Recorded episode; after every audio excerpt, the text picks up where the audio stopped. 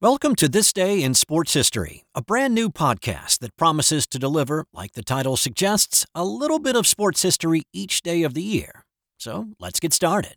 And since this is the start of something new, let's kick this off with something new that happened on this day in 1876, when Yale and Princeton played the first collegiate football game on Thanksgiving.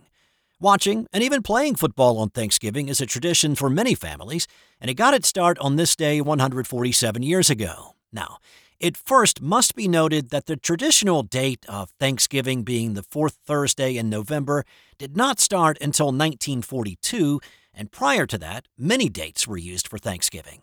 Yale and Princeton squared off in less than ideal conditions in Hoboken, New Jersey, in front of about 1,000 fans made up of interested locals and alumni of the two schools. It was cold and rainy, and the field was so hard that everybody that day walked away with bumps and bruises. The New York Times reported on the action that day, describing the ball used as an oval and made of leather, which was more than likely a rugby ball, and the game resembled rugby more than a modern football game.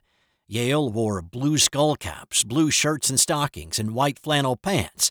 Princeton was decked out in their school colors of black and orange. After a while, the football game/rugby match devolved into what one journalist described as a Greco-Roman wrestling match.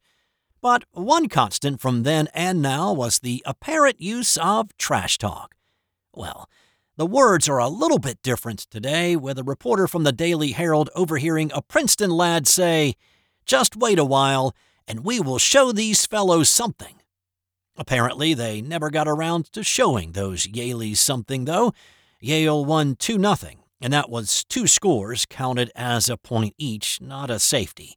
Later in the 19th century, university teams from Kansas, Missouri, Michigan, and others began playing football on Thanksgiving as well. Also on this day, in 1872, another first, as Scotland and England played the first international soccer match in Glasgow. The match ended in a 0-0 draw.